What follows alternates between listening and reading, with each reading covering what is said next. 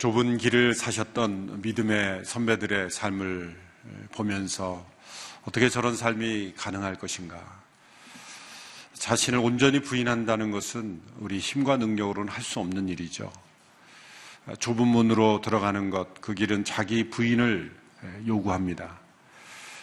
예수님 믿는 것은 어려운 것이 아닙니다. 불가능한 것입니다.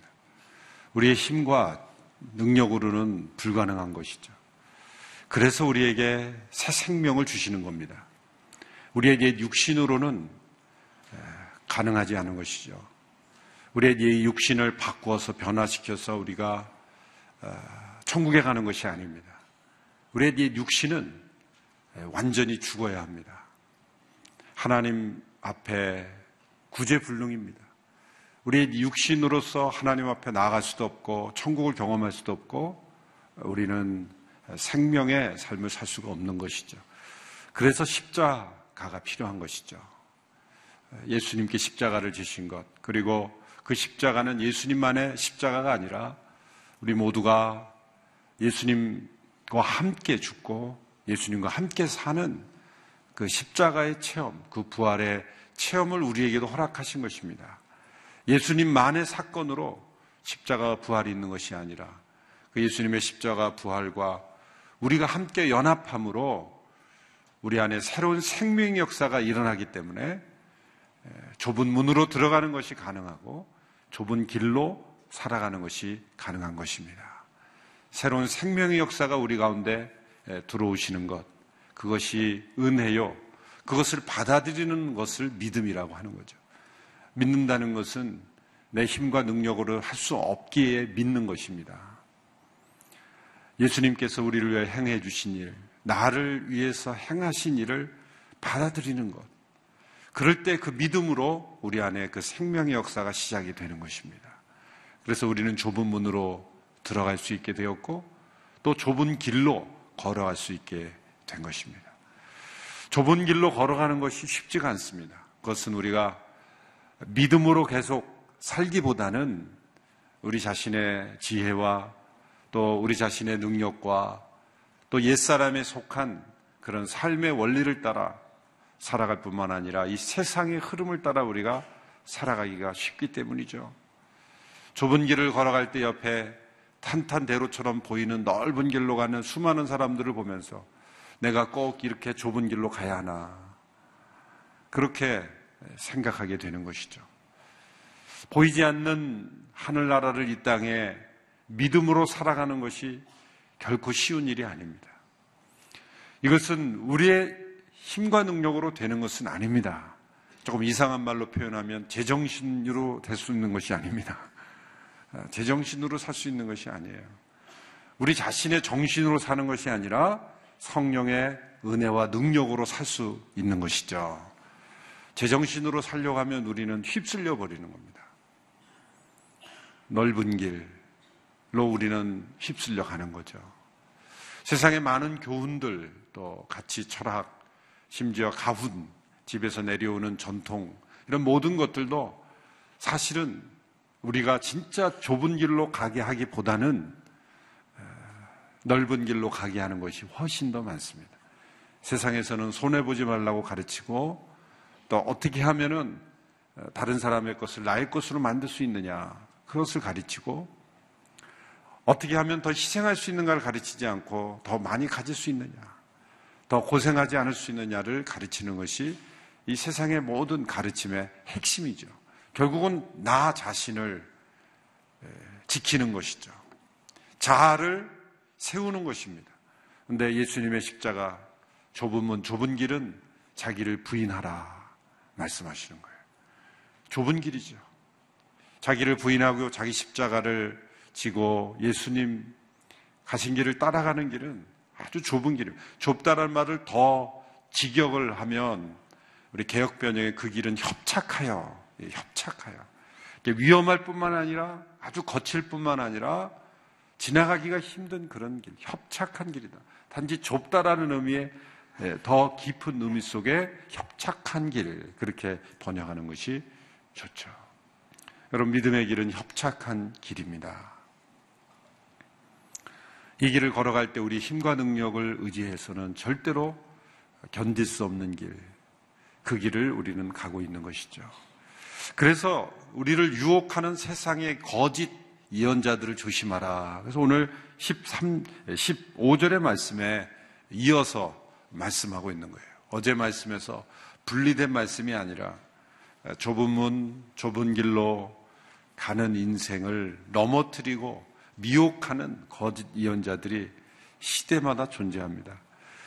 여러분 왜 이렇게 거짓 그리스도가 많을까? 왜 거짓 메시아가 많을까?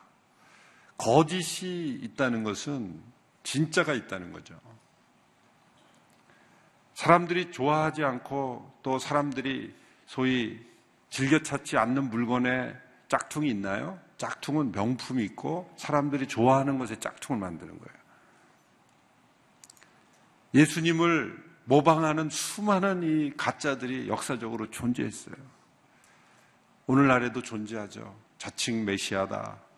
여러분, 자칭 공자다. 이런 사람 봤습니까? 없어요. 자칭 가우따마 붓다. 없어요. 한 인간일 뿐이에요. 훌륭한 분위기일 뿐이에요. 그런데 왜 유독 예수 그리스도에만 이 짝퉁이 많을까요? 진짜라는 증거죠. 진짜라는 증거. 홍콩 총영사로 계신 김광동, 김광동 장로님이 그런 말씀 하시더래요. 홍콩에 보면 이 짝퉁 물건들이 많이 돌아다닌대요.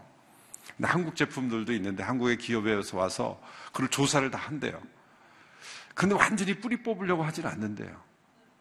이상하다. 이 짝퉁을 발견했으면 뭐 끝까지 이렇게 해서 파헤쳐야 되는데 이제 적당히 두고 간다는 거예요. 그래서 왜 그런가 그랬더니 짝퉁이 좀 있어야 가치가 있다라는 증거가 된다. 세상적인 논리로 그걸 여기 이용하는 거죠. 어, 짝퉁이 있는 게 오히려 더 물건의 가치가 좋다라는 걸 증명을 오히려 역으로 이용하는 것 같다. 그렇게 보시는 것 같아요. 여러분 이 세상에 정말 예수 그리스도를 모방하는 수많은 가짜들이 있는 것은 거짓 예언자들이 있다는 것은 이 길이 진리의 길이라는 증거이기도 하는 것이죠. 그래서 그것을 내버려둬야 된다는 게 아니라 거짓 예언자들을 조심하라. 처음에는 분별하기가 쉽지 않습니다. 이게 거짓인지 참인지. 왜냐하면 유사하기 때문에, 비슷하기 때문에 알기 어려울 때가 많습니다. 그런데 무엇을 보면 아는가? 열매를 보면 압니다. 진짜 하나님의 역사, 진짜 예수 믿는 사람들에게서는 좀 전에 봤던 우리 윤순군 믿음의 선배님, 거짓됨을 회개하고 정부 실수로 더 받은 것을 자신에서 찾아가서 그렇게 반납하는 그런 삶의 열매, 회개의 열매. 법에 걸리지 않으면 다 되는 정도로 사는 것이 아니라 이 땅의 법이 아니라 하늘의 법을 따라 양심의 법을 따라 성령의 법을 따라 새 생명의 법을 따라 살기 때문에 이것이 열매로 나타나는 것이다. 라는 것을 보여주고 있습니다. 오늘 예수님께서 너무나 단순하지만 너무나 중요한 진리를 설명했죠. 예수님의 말씀의 지혜는 복잡하지 않고 너무 단순하고 공부 많이 한 사람만 이해할 수 있는 단어들이 아니고 누구든지 이해할 수 있는 단어지만 그 깊이는 수많은 철학자 지혜자들이 묵상하고 또 묵상해도 그 지혜의 샘이 흘러나오는 말씀이기 때문이죠. 오늘 본문 18절의 말씀, 아, 17절, 18절의 말씀. 너무 단순한 말씀이죠. 다시 한번 읽어볼까요? 시작. 이처럼 좋은 나무는 좋은 열매를 맺고 나쁜 나무는 나쁜 열매를 맺는다. 좋은 나무가 나쁜 열매를 맺을 수 없고 나쁜 나무가 좋은 열매를 맺을 수 없다. 이 말씀은 조급해 하지 말라는 거죠. 누군가를 분별할 때 너무 성급히 분별하지 말라. 성급히 판단하지 마라. 이 사람이 진짜인가 가짜인가 좀 두고 봐라. 역사가 증명해주고 그 사람의 삶에서 나오는 열매를 보면 아는 것이다. 가짜는 거짓은 오랫동안 그 거짓을 그 숨길 수 없다. 사람들이 쓰고 있는 가면은 언제까지나 가면을 쓸 수가 없다. 벗을 날이 온다. 그 실체가 나타날 때가 온다. 그러므로 속단하지 말고 내가 지금 보는 어떤 그 모습, 몇 가지의 모습으로 평가하지 말고 좀 오래 두고 봐라. 나무가 열매를 맺을 때가 오면 그 분별이 될 날이 올 것이다. 그래서 자신의 잠깐의 어떤 그 판단력으로 모든 것을 다 속단하지 말고 조금 길게 봐라. 여유를 가지고 판단해라. 그럴 때 분명하게 판단될 수 있는, 분별될 수 있는 그러한 일들이 있다. 여러분, 이단 사이비에는요, 처음에는 막 일어나는 것 같아요. 반드시 거기에 탐욕이 들어오고, 그리고 거짓된 사상을 만드는 곳에는 그러한 분열과 다툼뿐만 아니라 그러한 무너지게 돼 있어요. 예. 구원파, 우리나라에 있었던 구원파 얼마나 많은 사람들이 결국 그게 구원파의 그 결론이 어떻게 나는 거예요? 그게 세월호 사건 아니에요. 엄청난 이 나라에 큰 상처를 준 게 사실 우리 기독교 이단이에요. 거짓된 진리를, 잘못된 진리를 가르쳤던 사람들이 이 나라를 깊은 상처를 줬어요. 거짓된 열매가 나타날 그때가 온다. 그래서 지금은 우리가 잘 분별하기 어려울지라도 열매로 알게 될 것이다. 너무너무 중요한 말씀이죠. 사람은 이 자기 자신의 속수입니다. 폴튼이라는 분이 이 인간이란 무엇인가 우리나라 말은 그렇게 돼 있지만 원제목은 이 불어로 페소나즈와 아, 페르송이라는 거 이렇게 하는 두 군데는 영어로는 캐릭터와 퍼슨 그렇게 번역이 되죠. 그러니까 직역을 하면은 등장 인물과 실제 인격 뭐 이거죠. 이게 다 혼합되어 있는 거예요. 사람들은 내가 어떤 역할을 하면 그게 나의 인격이라 실제 인격이라고 착각을 하게 돼 있어요. 물론 이것은 연결되어 있습니다. 이건 완전히 분리가 되지 않습니다. 어떤 아버지로서의 역할, 엄마로서의 역할, 또 어떤 직업으로서의 어떤 역할, 그것 실제 인격에 깊은 영향을 미치죠. 그런데 그것이 진짜 실제 인격이냐 하면 그렇지 않을 수 있는 거예요. 하나의 가면일 수도 있는 겁니다. 가면일 수도 있는 거예요. 우리는 인생을 살아가면서 이것이 심하게 분리된 사람은 여러 종류의 가면을 쓰고 사는 거예요. 근데 저게 진짜 가면인지 아닌지는 가만히 두고 보면 열매로 나타납니다. 한두 마디는 잘할 수 있어요. 그런데 시간이 흘러갈수록 뭔가 어딘가 문제가 생기게 돼 있어요. 그래서 가끔 우리는 집에서 쓰는 가면, 교회에서 쓰는 가면, 회사에서 쓰는 가면, 시장에서 쓰는 가면, 여러 가면을 쓰죠. 나 가끔 가면을 잘못 쓰고 와서 교회 주차장에서 바꿨을 때도 있고.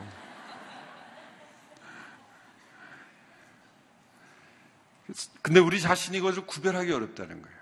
오직 하나님, 살아계신 하나님을 만남으로써만 아, 이게 내가 가면이구나, 아니구나를 그때 알 수가 있어요.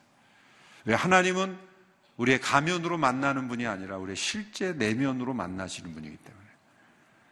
하나님을 만난 사람과 아닌가를 구별할 수 있는 것은 자기가 가면을 쓰고 산다는 것을 아는 것과 모르는 것의 차이입니다. 아, 내가 이거 가면 쓰고 있는 거구나.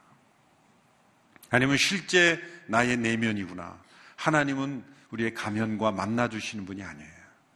하나님 우리의 실제 내면과 만나시는 분이에요. 바리새인들이 우리 산상수훈에 보면은 얼마나 많은 가면을 썼습니까? 금시국의 가면을 쓰고 구제의 가면을 쓰고 기도의 가면을 쓰고 영적 행위, 경건한 행위까지도 다 가면으로 만들어 버려요. 그러니까 우리의 종교도 가면이 되는 거죠. 윤리도 가면이 되는 거예요. 다 가면이에요. 우리 같은 목회자들은 설교를 열심히 하면 내가 좋은 사람이라고 착각할 수가 있어요. 사람들이 좋은 사상을, 책을 많이 읽고 좋은 사상을 알면 자기가 좋은 사람이라고 착각할 수가 있어요. 실제 자기의 내면이 중요한 것이죠. 다 모든 것들이 다 가면이에요. 그래서 예수님께서 반복해서 강조하신 것이 은밀한 중에 계시는 아버지 하나님. 왜 은밀함입니까? 은밀할 때만 우리의 내면이 보이기 때문이에요. 사람들이 은밀한 만남을 피하는 이유가 뭐예요? 가면으로서 만나고 싶지. 자신의 내면으로 하나님을 만나기를 두려워하는 거예요. 두려워하는 거예요. 그래서 자꾸 하나님과 나만이 가지는 시간 자꾸 피하는 거예요. 사람들과만 있어야 내가 가면으로 족한 인생이 되니까. 심지어 우리는 가정에서도 가면을 쓰고 있는 거예요. 더 놀라운 것은 자기 자신 앞에서도 가면을 쓴다는 거예요. 이게 심하면 사회적 관계에서 문제가 생깁니다. 인간관계에서도 문제가 생겨요. 왜요? 자기 자신의 내면을 알지 못하요 성령의 역사가 임해서 우리 가운데 회개가 일어난다는 것은 자기 자신의 내면을 보았다는 거죠. 자기의 내면을 본 사람은 회개하지 않을 수 없습니다. 얼마나 더럽고 추한 것들이 우리 가슴 속에 많이 있습니까? 멋진 가면들을 쓰며 살 때는 회개할 이유가 없는 거죠. 그래서 이 내면으로부터 진정한 맺어지는 것이 열매입니다. 여기서 열매는 어떤 역할이 아니에요. 내가 등장인물로서 내가 살아가면서 어떤 역할을 하는 게 열매가 아니에요. 그러니까 많은 역할을 했다 그래서 열매가 많다라고 보면 안 돼요. 예수님 말씀하신 열매는 열매로 알리라. 그것은 내가 어떤 역할에서 훌륭한 성취를 하고 어떤 업적을 남기는 게 열매가 아니에요.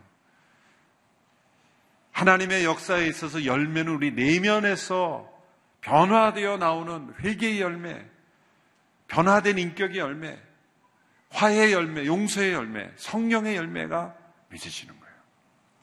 열매로 그들을 알리라. 살아있는 곳과 조화는 분명히 차이가 있죠. 살아있는 생명은 자랍니다.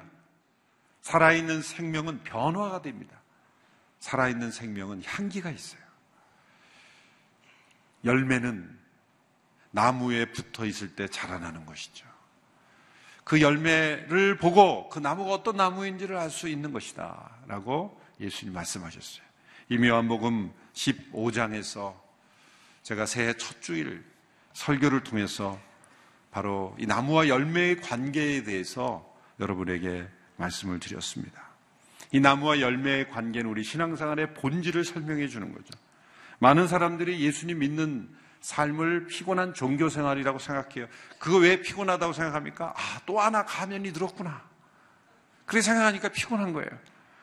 내가 이 가면 여러 개 쓰는 것도 복잡한데, 교회 갈 때 쓰는 가면 또 하나 써야 된다고 생각하니까 피곤한 거예요.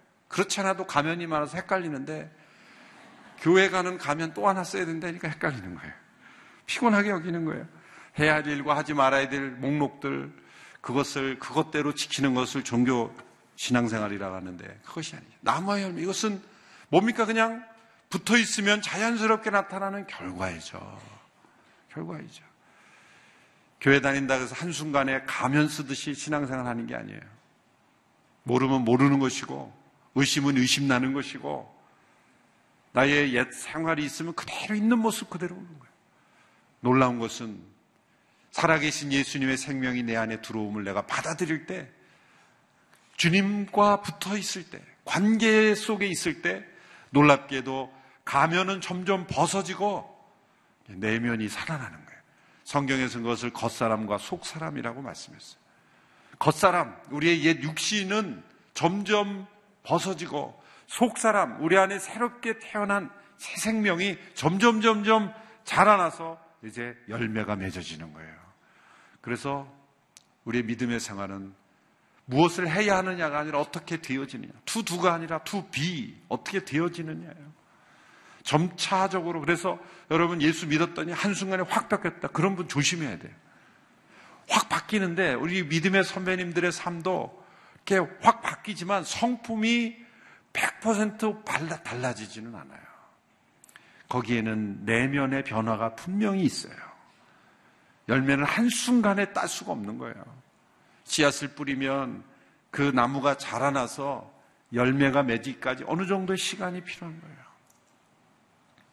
예수 믿더니 한순간에 세상이 바뀌어서 내가 완전히 보라 새 것이 되었도다 라고 할 때는 이제는 새로운 생명의 열매가 시작될 수 있는 생명이 들어왔다는 거예요.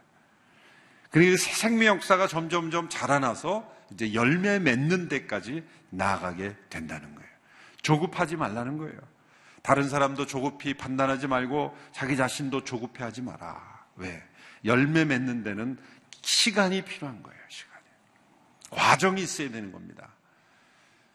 예수님 말씀처럼 너희가 내 안에 거하고 내가 너희 안에 거하면 너희가 많은 열매를 맺을 것이다. 또한 그것을 위해서 가지를 치신다 그랬죠. 들어 올리신다 그랬죠. 하나님의 가지 치심을 통해서 우리 점점 가면을 벗고 우리의 진짜 내면이 성령 안에서 변화되어 가는 것입니다.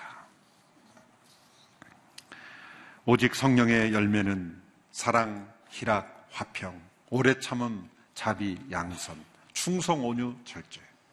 이 같은 것을 금지할 법이 없느니라. 이것은 반드시 열매는 맺어지게 되어 있다는 거예요. 맺어지게 되어 있다는 거예요. 이 같은 것을 금지할 법이 없느니라.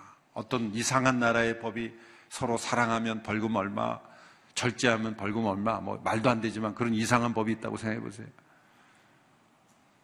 그런 법이 막을 수 없는 거예요. 벌금을 낼지언정 사랑할 수밖에 없다는 거예요. 어떠한 구속도 그 성령의 열매는 막을 수 없는 거예요. 맺어지는 것입니다. 스테반이 돌에 맞아 죽은 가운데서도 전사의 얼굴을 가면을 쓴 게 아니에요.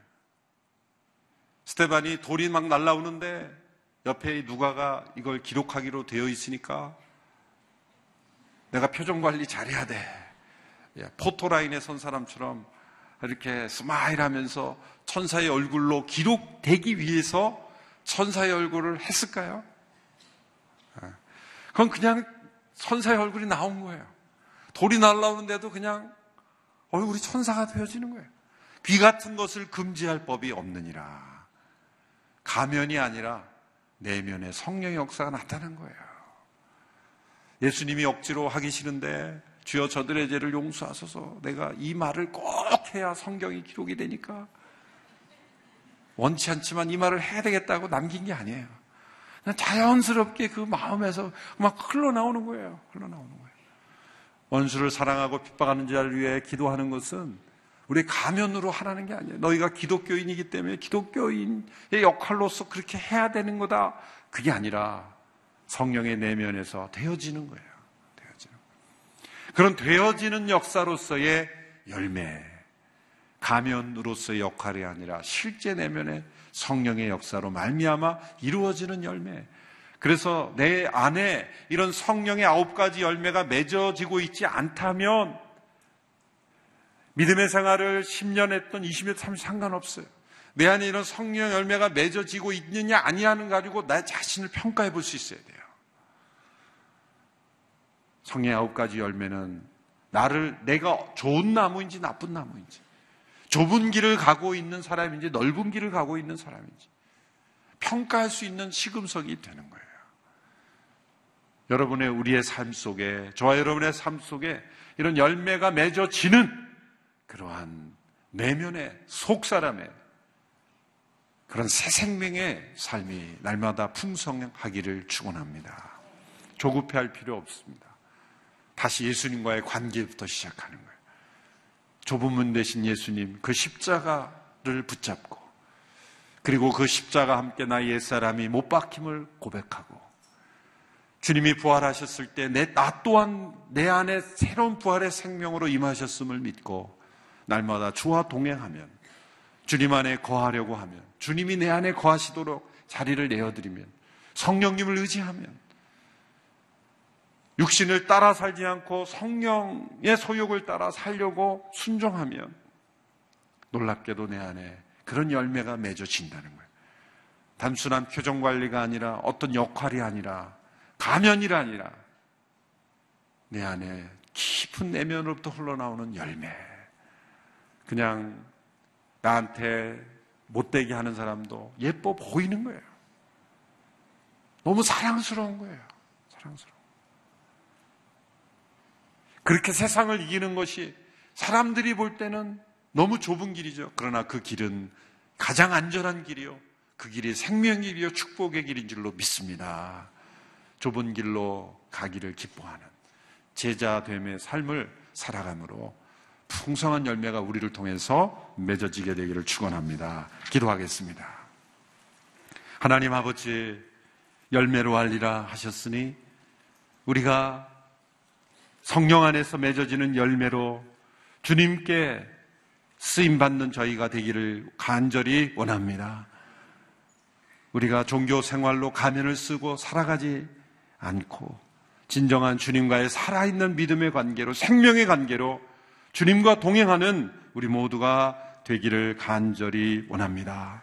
주님, 우리의 속사람을 강건하게 하여 주시옵시고 우리의 겉사람이 날마다 후패되어질 뿐만 아니라 우리의 옛 사람은 십자가에 못 박고 우리 안에 주님이 주시는 새로운 생명으로만 살아가는 우리 모두가 되게 하여 주시옵소서. 이 세상의 거짓된 교훈 그리고 진리가 아닌데 진리처럼 우리를 현혹하는 것에 휩쓸리지 않게 해주시고 양의 탈을 쓰고 다가오는 사나운 늑대들을 분별할 수 있는 저희들이 되게 하여 주시옵소서.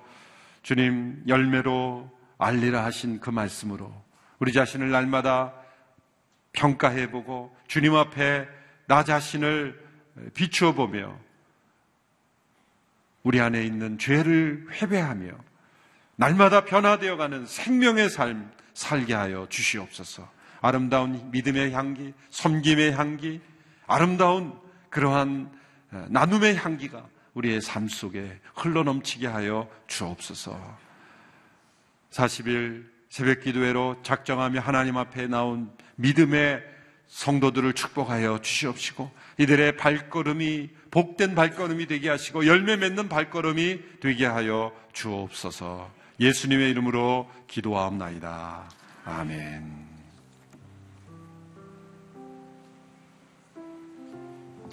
네, 다 같이 일어나셔서 내 안에 사느니 찬양하시겠습니다.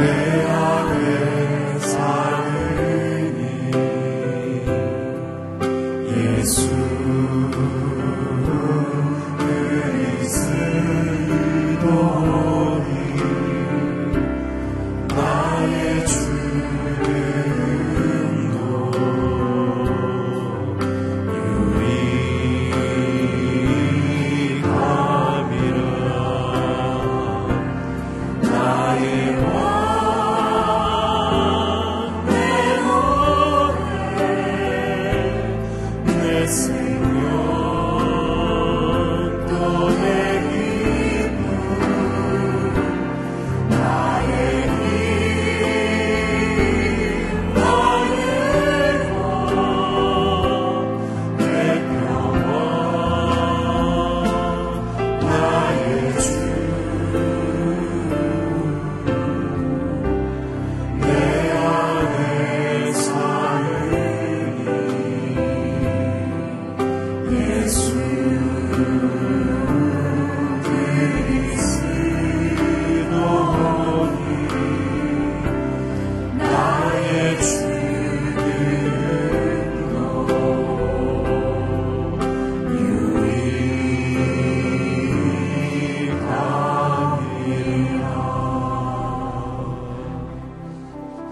말씀을 기억하면서 기도하는 시간을 갖기 원합니다. 하나님, 성령의 열매 맺는 새가 되게 하여 주시옵소서. 좋은 열매 맺는 나무가 되게 하여 주시옵소서. 우리의 마음과 행동이 일치되는 하나님의 사람, 작은 예수로 살아가는 저희들 되게 하여 주시고, 우리의 내면과 우리의 마음과 아버지 하나님 우리의 외형과 우리의 삶이 통합되는 하나님의 사람으로 살아가는 한 해가 되게 하여 주시옵소서. 이런 기도 제목으로 자기 자신을 위해서 통성으로 기도하며 주님 앞으로 나아가시겠습니다. 사랑의 하나님, 오늘 말씀을 통해서 아버지 하나님 우리가 어떤 삶을 살아야 될지 말씀해 주셔서 감사합니다. 아버지 하나님, 풍성한 열매 맺는 나무로 살아가는 저희들 되게 하여 주시옵소서. 내 안에 아버지 하나님 주여 내 내면에 아버지 하나님 정원을 가꾸며 아버지 내 영혼이 날마다 하나님과 동행하며 아버지 내 마음과 내 행동이 일치되는 아버지 하나님의 사람들 되게 하여 주시옵소서. 아버지 내 내면과 이면이 일치되며 아버지의 말씀대로 살아내는 아버지 하나님 주여 하나님의 말씀을 이 땅 가운데 살아내는 하나님의 사람들 될 수 있도록 축복하여 주시옵소서 아버지 그리하여 우리 안에 성령의 열매가 맺히는 인생이 되게 하여 주시고 의의 나무 평강의 나무 순종의 열매 아버지 절제와 온유와 평강과 희락을 전하는 하나님의 사람들 그러한 나무로 성장하며 성숙해가는 한 해가 될 수 있도록 주여 역사하여 주시옵소서. 오늘 아버지는 예배드리는 모든 성도님들의 삶의 자리마다 주님께서 아버지 축복하여 주시고 우리가 좁은 문을 걸어갈 때 하나님 주여 그렇게 작은 예수로 드러나며 우리가 아버지 가는 곳마다 아버지 내가 있는 곳 마다 내가 닦는 방마다 아버지 하나님 그렇게 아버지 좋은 열매들이 맺혀져서 다른 사람을 살리며 아버지 가족을 살리며 자녀들을 아버지의 생명으로 인도하는 축복의 통로로 살아가는 하나님의 사람들 될 수 있도록 주여 아버지 하나님이 역사하여 주시옵소서. 사랑의 하나님 감사합니다. 우리 안에 성령의 열매가 가득 넘치는 한 해가 되게 하여 주시옵소서. 내가 가는 곳마다 생명이 피어나고 내가 가는 곳마다 순종의 열매, 희락의 열매, 아버지 절제의 열매, 하나님께서 원하시는 아름다운 나무로 성숙한 한 해가 될 수 있도록 주여 우리가 좋은 문으로 걸어가는 능력의 사람, 생명의 사람, 성령의 사람 될 수 있도록 주님 축복하여 주시옵소서. 지금은 우리 주 예수 그리스도의 은혜와 하나님의 극진하신 사랑과 성령님의 감화 교통하심의 역사가 오늘 성령의 열매가 풍성하게 맺히는 나무로 살아가기로 결단하는 이 자리에 머리 숙이신 하나님의 사람들 머리 위에 그의 가정과 자녀와 일터 위에 전 세계에 흩어져서 복음을 증거하시는 선교사님들과 그 사역 위에 이제부터 영원히 함께 계시기를 간절히 축원하옵나이다. 아멘.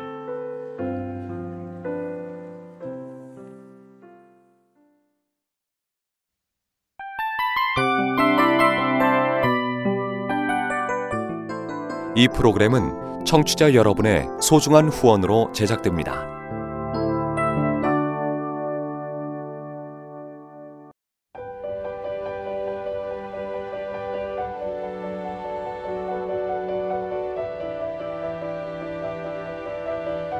세상에는 수많은 교회들이 있지만 더 깊이 있는 말씀 강해를 찾기 위해 크기로만 교회를 선정하지 않습니다.